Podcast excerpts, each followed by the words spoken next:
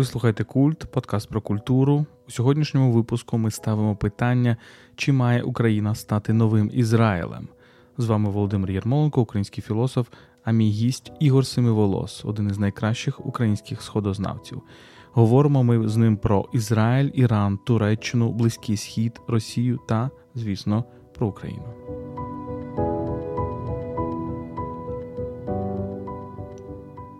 У повному обсязі ця розмова доступна для наших патронів, а також на нашому Ютубі. В аудіоформаті, тобто на подкастних платформах, доступна її скорочена версія. Лінк на YouTube в описі цього відео. Патроном можна стати на patreon.com kultpodcast. Вся ваша підтримка йде на закупівлю машин для ЗСУ. patreon.com kultpodcast. Отже, поїхали.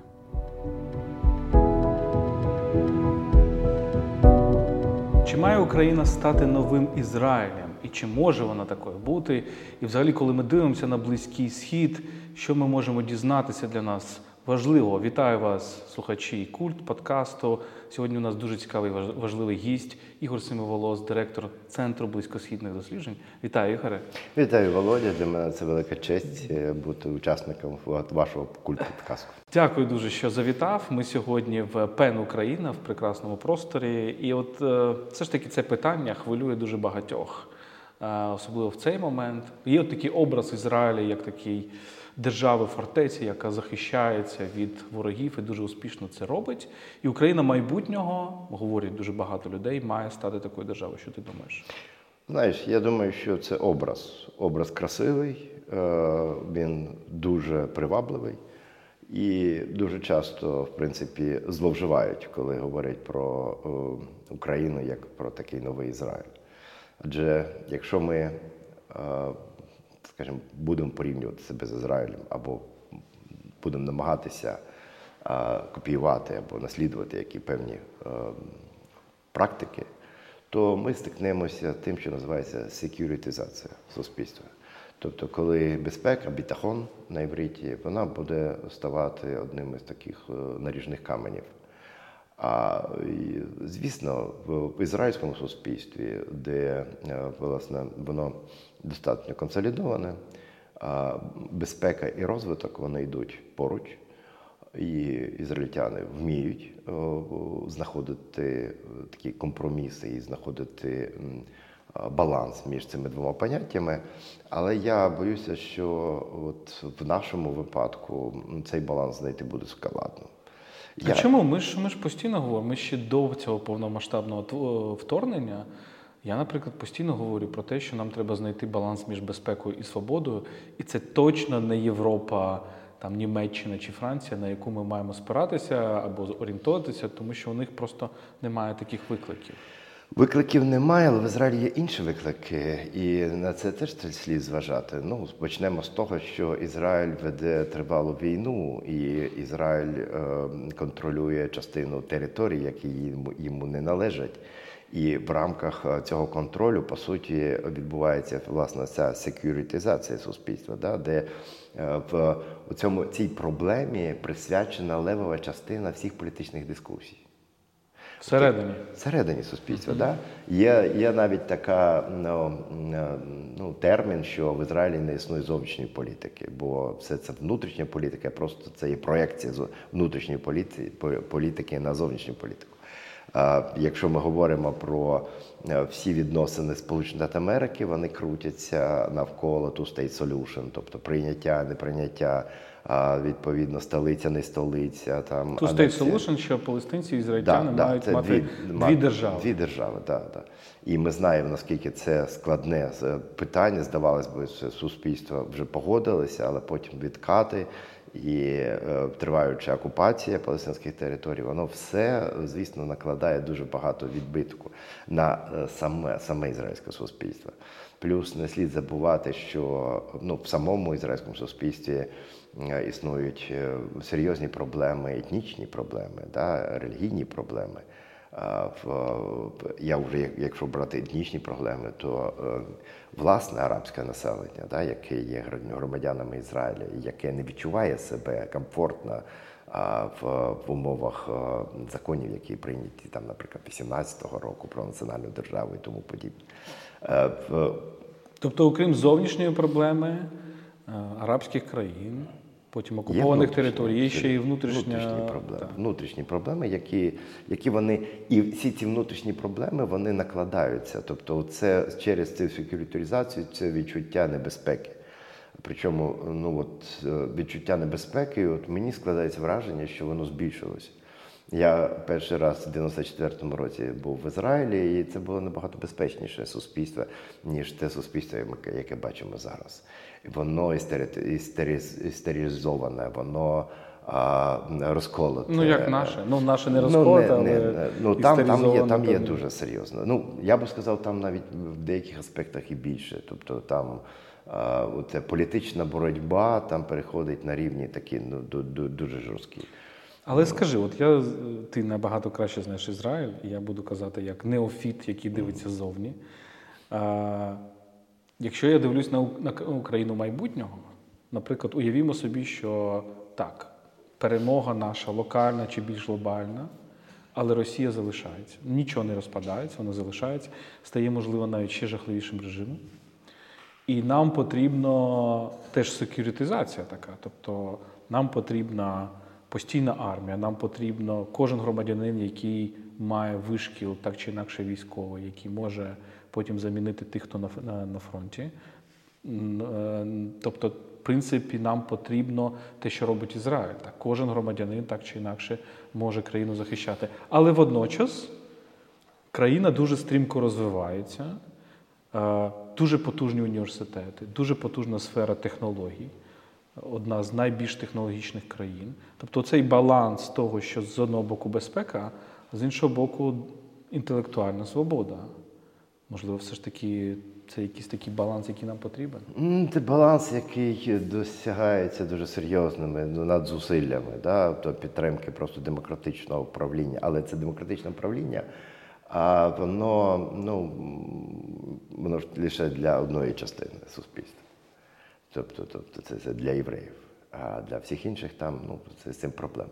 Я не хочу сказати, що там е, вся, вся ця історія, вона там, от, в чорно-білих е, фарбах е, малюється, звісно, там е, проблеми між арабами і євреями вони виникли набагато раніше. Вони мають там, там столітній, приблизно, то й навіть більше глибину відносин. І, але е, я не хотів би, щоб от, розуміти, що більшість того, що зараз як побудований Ізраїль, він побудований в тому числі е, викликами на е, або спробами е, зробити якісь певні відповіді на виклики, які стояли впродовж його існування. І це от ці безпекові виклики. Їхній розвиток, без сумніву, пов'язаний саме з питанням виживання країни. Да?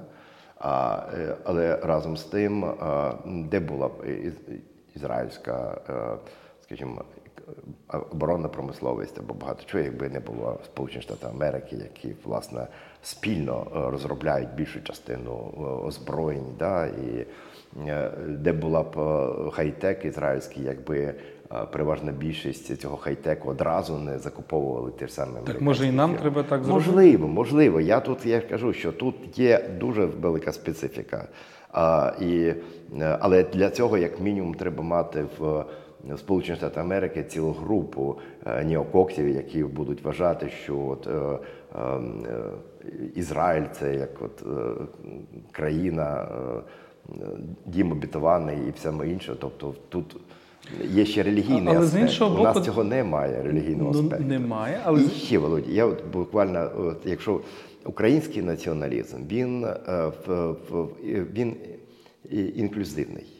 Тобто, будь-хто, хто готовий себе сприймати як українець, який по- в тому числі євреї. в тому числі євреї, можуть долучитися до української нації, стати українцями, українцями да, різного походження. Е, з- І, і з єврейським, ізраїльським націоналізмом такого немає. Тобто там е, базовим є нація, да, тобто там і- і це інклюзивний націоналізм. Я не думаю, що в даному випадку це нам підходить. Але я думаю, що нам точно не треба копіювати щось на 100%. Так? нам взагалі нічого не треба копіювати на 100%. Так а навіщо тоді взагалі про це говорити, якщо ми говоримо зараз про Близький Схід, і коли ми говоримо про Великий Ізраїль, про Новий Ізраїль, І ми дратуємо величезну кількість арабів, які, можливо, е, симпатію ставляться до України, але слово Ізраїль їх дратує, тому що Ізраїль контролює частину палестинських територій, здійснює там рейди, е, ну і там повстання, інтіфада, е, всі ці весь цей комплекс проблем. Навіщо ми беремо всі, всі проблеми і раптом пробуємо їх перенести на український ґрунт. Я думаю, що ця метафора вона погана. Ну як будь-яка метафора, Україна має стати новою Ізраїлем, Фінляндією і так далі. Ну це завжди ми повинні стати новою країною, в яких так. має бути баланс між security, security і в чомусь досвід Ізраїлю нам може бути помічним. правда? Тому да, отак можна отак от сказати. Скажи, будь ласка, е, Ізраїль дуже високотехнологічна країна. Я читав, що 20% здається технологій в сфері кіберпростору, так? Тобто те, що пов'язане з інтернетом, те, що пов'язане з кіберреальністю, те, що пов'язане з машинним навчанням, з штучним інтелектом, це Ізраїль. Так, 9 мільйонів людей. І через це арабські країни навколо поступово починають змінювати свою позицію. Вони розуміють, що Ізраїль може бути їм вигідний. Можливо, теж Україні розуміти, що якщо ми будемо технологічно розвиватися, в певний момент ми будемо вигідні для сусідів, в тому числі для таких жахливих сусідів, як Росія. А знаєш, яка була величезна проблема Ізраїлю перед початком війни? Е, Якої? Нашої? Да, да, да. От, перед 24 да, да, перед 24 Тобто, десь е, в січні місяці вони заволали, що левова частина е, фахівців інтернет-технологій, які працюють на ізраїльтян, сидять в Харкові і взагалі в Україні. І вони е, зрозуміли, що після початку війни їхній ринок просто обвалиться технологій. Тому тут невідомо хто як ще угу. де де, ну, де я власне, кажу, сидять, значить, у нас сидять техно, це, де, у, у кого в, в, в руках. Ну я розумію, що там. Е, важливо організувати весь процес е, і от е, роботу з постачальником, е, з користувачем, контракти і простіше просто бути виконавцем. Але я можу сказати, що українці в цьому в цьому саме ізраїльському ринку вони займають значну частину. Тобто, у нас є вже потенціал да, піти цим шляхом. Чому Ізраїль займав і займає досі таку, ну можливо, зараз це змінюється після цих іранських дронів, е, але досить таки непевну позицію це, щодо російської агресії? Це ще було, здається, ну, до 10-х років, і от е, в ізраїльському посольстві я якби дружив з одним дипломатом. Такий він чудовий е, хлопець, дуже цікавий, і от він мені постійно питав. Ну, очевидно, спробую якби для себе з'ясувати. Він каже, Ігор, от поясни мені, будь ласка, чому росіяни підтримують Іран?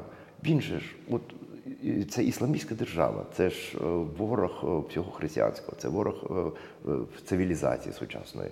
Як от Росії, Росія це робить?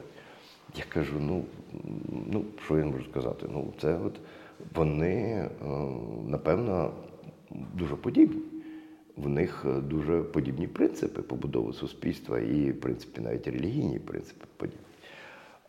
Він цього от, ізраїльтяни цього не розумів. І і, і ну, довгий час православний джихад. Да, да, ну, що... Це ми зараз можемо сказати, що в принципі ми е, в, е, в, в нульових роках ми досліджували ісламську ідентичність в Україні, а паралельно ми вивчали оці всі тексти Російської православної церкви, які працювали багато в Криму і ем, значить, е, теж займалися російською ідентичністю в Україні.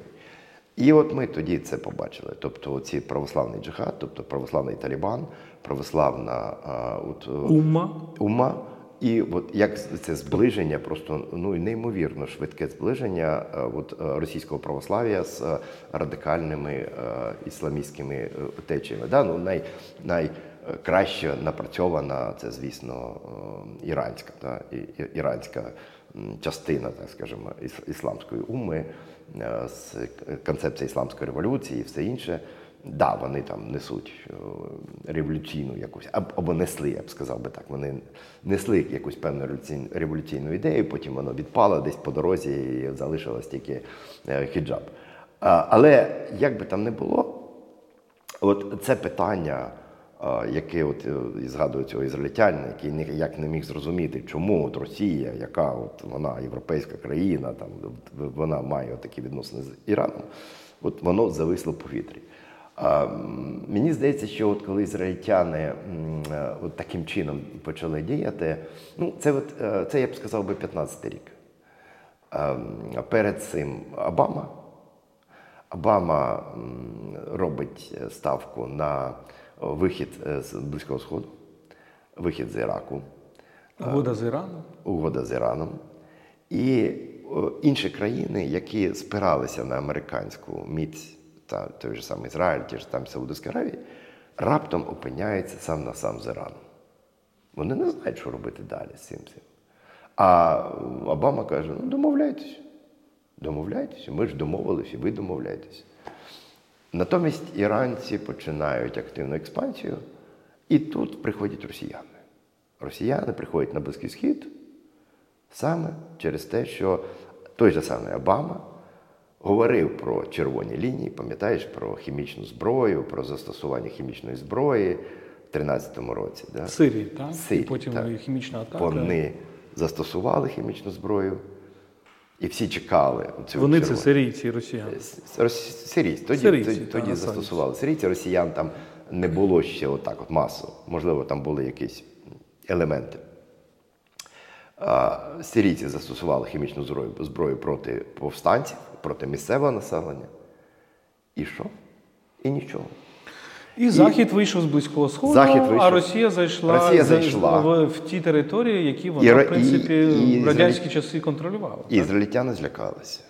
Ізраїльтяни злякалися розкладів, тому що вони раптом побачили. Ну тут я знов таки я не буду брати тут до уваги ще політику Натаньягу, там все інше, але просто е, ізраїльтяни злякалися, що їх ніхто не врятує, а що Іран посилюється, він справді посилювався.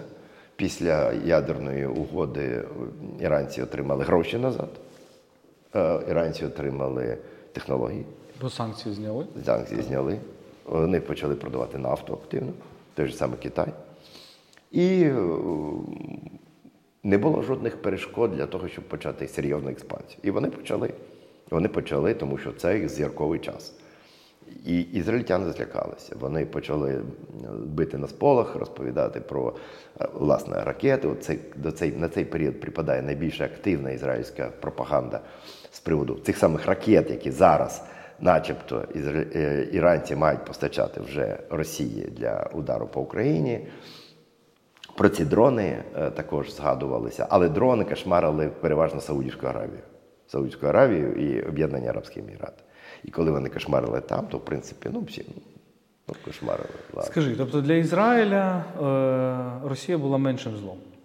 Тобто з, з Іраном вони не можуть домовитися, Іран заперечує право Ізраїля на існування, правда? І треба тоді домовлятися з Росією. І страх, що Росія передасть Ірану ядерну зброю. Я, ну, да, я, Очевидно, менше зло. Я я взагалі не бачив, що ізраїльтяни розглядають як Росію як менше зло. Вони просто не розглядають Росію як ворога. Е, зараз, ну от в зв'язку з війною, в, в суспільстві почалися певні зрушення. Тобто з'явилася е, доволі така е, група чітка, яка виступає активно проти Росії в ізраїльському суспільстві. Ну, прихильна до України виступає проти Росії. І, можливо, ця група буде зростати тому що вона, як мінімум, декілька е, засобів масової інформації російськомовних, які заточені, от які, в принципі, пропагують ці ідеї.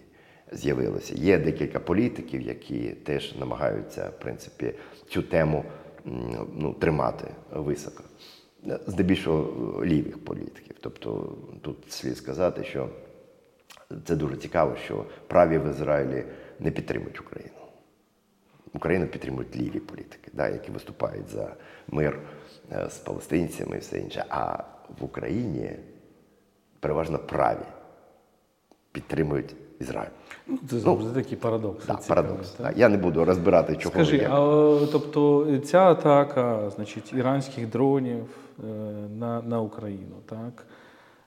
Це якби переломний момент. Ізраїльтяни розуміють, що вже формується ця вісь І тому, якщо Росія з Іраном формує цю вісь, значить Росія стає теж ворогом Ізраїлю. Це, як знаєш, часто пишуть тривожно. Да, от, от Виникає чувство тривоги у ізраїльтян.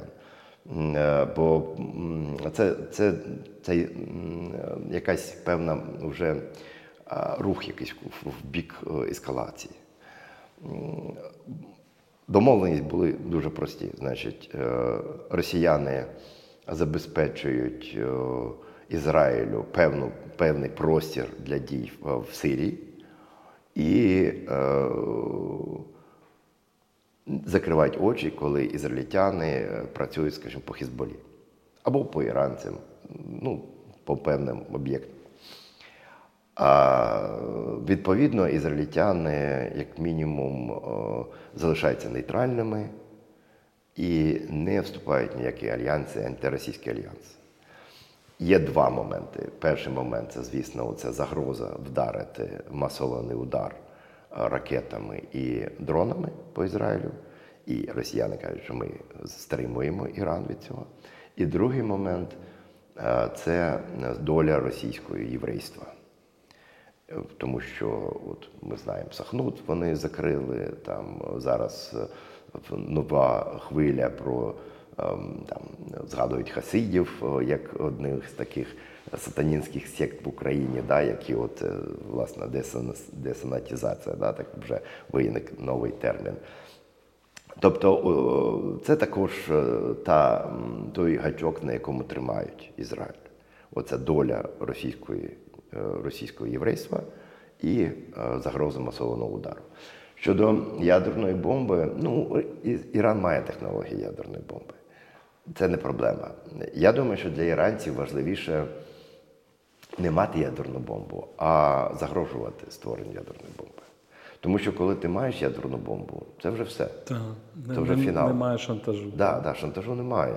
То далі вже вступають в силу якісь інші обставини, там якісь, е, які ніхто не знає, які це обставини будуть. Ні іранці, ні Сполучені Штати Америки, ні Ізраїль.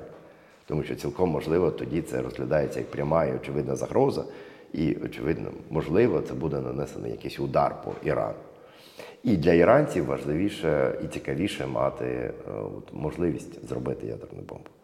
І на цьому вже спекулювати, маніпулювати тим же самим Ізраїлем, тим же самим Сполученими Штатами Америки, Європою. І вони це успішно робили весь цей час, ну крім такого кейса Трампа, який от, власне послухався е, е, Бібі Нетаньягу і вийшов з цієї угоди. Але Європа ж залишилася в угоді, і Європа залишилась незадоволена діями Трампа. І Європа в будь-якому разі а, виступала саме за те, щоб Байден вже повернувся до ядерного. Це вже не працює зараз, лише зараз вже перестало працювати. І, очевидно, в зв'язку з цими дронами, які вони постачають в Україну. Але навіть тут іранці намагаються зробити все, щоб сказати, що це не вони, що це не їхні дрони і тому подібне. Я думаю, що тут навколо цього можна е, е, розглянути деякі версії, чому так вони працюють. Але мене це здивувало насправді. Але про Іран ми, ми ще поговоримо. Останнє питання про Ізраїль. У е, мене таке враження, що Ізраїль намагається з арабськими країнами, не з палестинцями, а з іншими арабськими країнами йти зараз на якісь домовленості. І були ці Авраамські, так? Угоди, да, угоди Авраама, да, року да. з Об'єднаними Арабськими Еміратами. Я так розумію, що є такий посил, що окей, ми з палестинцями не можемо домовитися, але давайте будемо домовлятися з е, ОАЕ, з саудівцями. Там, ну, Вони пробують з саудівцями домовитися. З, з режимами. Так? Чи це реалістично? І чи це може бути такий шлях, який змінить фактично? карту, можливо, політичну. Ну, врешті-решт, ми ж вже є досвід е, укладання мирних угод. Той же самий Єгипет, Йорданія. Тобто, в принципі, це можливо. Це можливо. Просто поліцейське питання, воно ж нікуди не дінеться. Як би вони його не відкладали, як вони б його не робили таким невидимим, воно все, все одно стає очевидним. І чим далі, тим більше. Тому що одна справа це вирішення питання в 94-му році, інша справа вирішення питання зараз, коли е, два народи пройшли через е, ну, практично е, цілі кола поневірянь і, і зневіри. Всі всі спроби вирішити це питання через домовленості, через переговорний процес закінчилось нічим. І е, там накопичується потенціал, вибуховий потенціал. Це всі розуміють. Ізраїльті в Ізраїлі також це розуміють. Вони розуміють, що е, ще одна інтифада, і вони всі побоюються інтифади. Всі одно, ще одне повстання. Причому повстання, як минулого разу, от нещодавно, коли були е, заворушення, вони ж відбувалися здебільшого не на території Палестини, а вони відбувалися на території. Е, змішаних міст. Єрусалим, там, е, Рамла і таке інше. Тобто там, там, де євреї і араби живуть поруч. І це дуже велика небезпека, тому що всередині самого суспільства накопичуються ці протиріччя.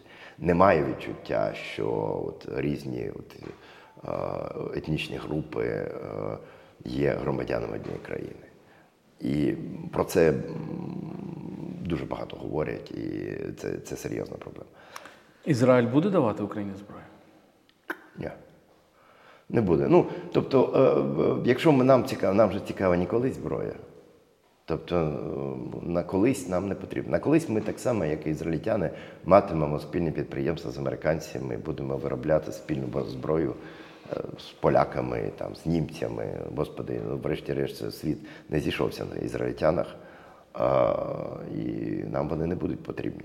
Ну, нам чому? потрібні зараз ізраїльські технології. Ну от зараз уже Ізраїль бачить, що Росія і Іран сформували такий альянс.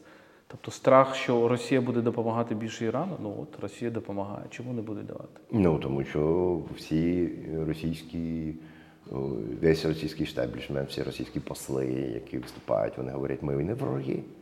Да, ми союзники з Іраном, але ми не вороги Ізраїлю. І прислухайтеся до нас, прислухайтесь до наших слів.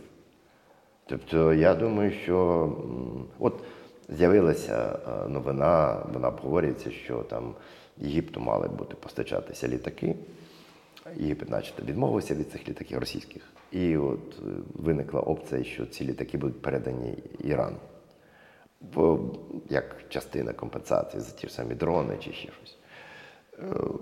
Я думаю, що це опція, яка, яку добре тримають е, росіяни, тих самих ізраїльтян. Тому що от ви підете трохи на контакти, на зближення з Україною, ми дамо літаки Ірану. Ви отримуєте ще більше проблем. Тому там є дуже багато важелів, які зупиняють е, таку співпрацю. Так, якщо ми говоримо про Лапіда, е, він такий ну, якби позитивний герой в цій ізраїльській історії. І він е, вже одразу, як тільки почалась війна, він зробив правильні заяви. Потім він один із перших зробив е, заяву вже по Бучі. Чим далі, тим більше це очевидно, що ця людина якби прихильно ставиться до України. Але він же ж не один приймає рішення, це приймає рішення коаліції. А в коаліції, ем, ну, скажімо, простором бритам, бритам отсут лише авар, тобто колишній Радянський Союз, цим займається Віктор Ліберман. Віктор Ліберман, йому, йому Україна не цікава. І тому, от як би там ви не пробували щось там розказувати, і от коаліція не прийме таких рішень. Ну і а от уявимо собі, це 1 листопада вибори. Потім після виборів коаліціада порахують голоси, хтось там е, прослизиться, хтось там е, зрадіє, а потім буде значить, обирати прем'єра. Цей процес може затягнутися там на якийсь певний час, тому що якщо знов виникне ділема, значить Бібі Натаньягу або не Бібі Натаньягу, то ну, якщо буде 60 на 60, як зараз, як зараз. Тобто все знов всі підуть на вибори. Да? І, і, і, і це ще одні вибори, і це е, такий уряд неспроможний е, реально приймати ніяких рішень. І це як мінімум ще півроку. В будь-якому випадку це півроку, а то й більше. Ніяких рішень прийматися не буде. Це чудовий привід взагалі умити руки. Ви слухали Культ, подкаст про культуру. У повному обсязі ця розмова доступна для наших патронів, а також на нашому Ютубі. Лінк на YouTube в описі цього відео. Патроном можна стати на patreon.com. Вся ваша підтримка йде на закупівлю автівок для ЗСУ. Слава Україні!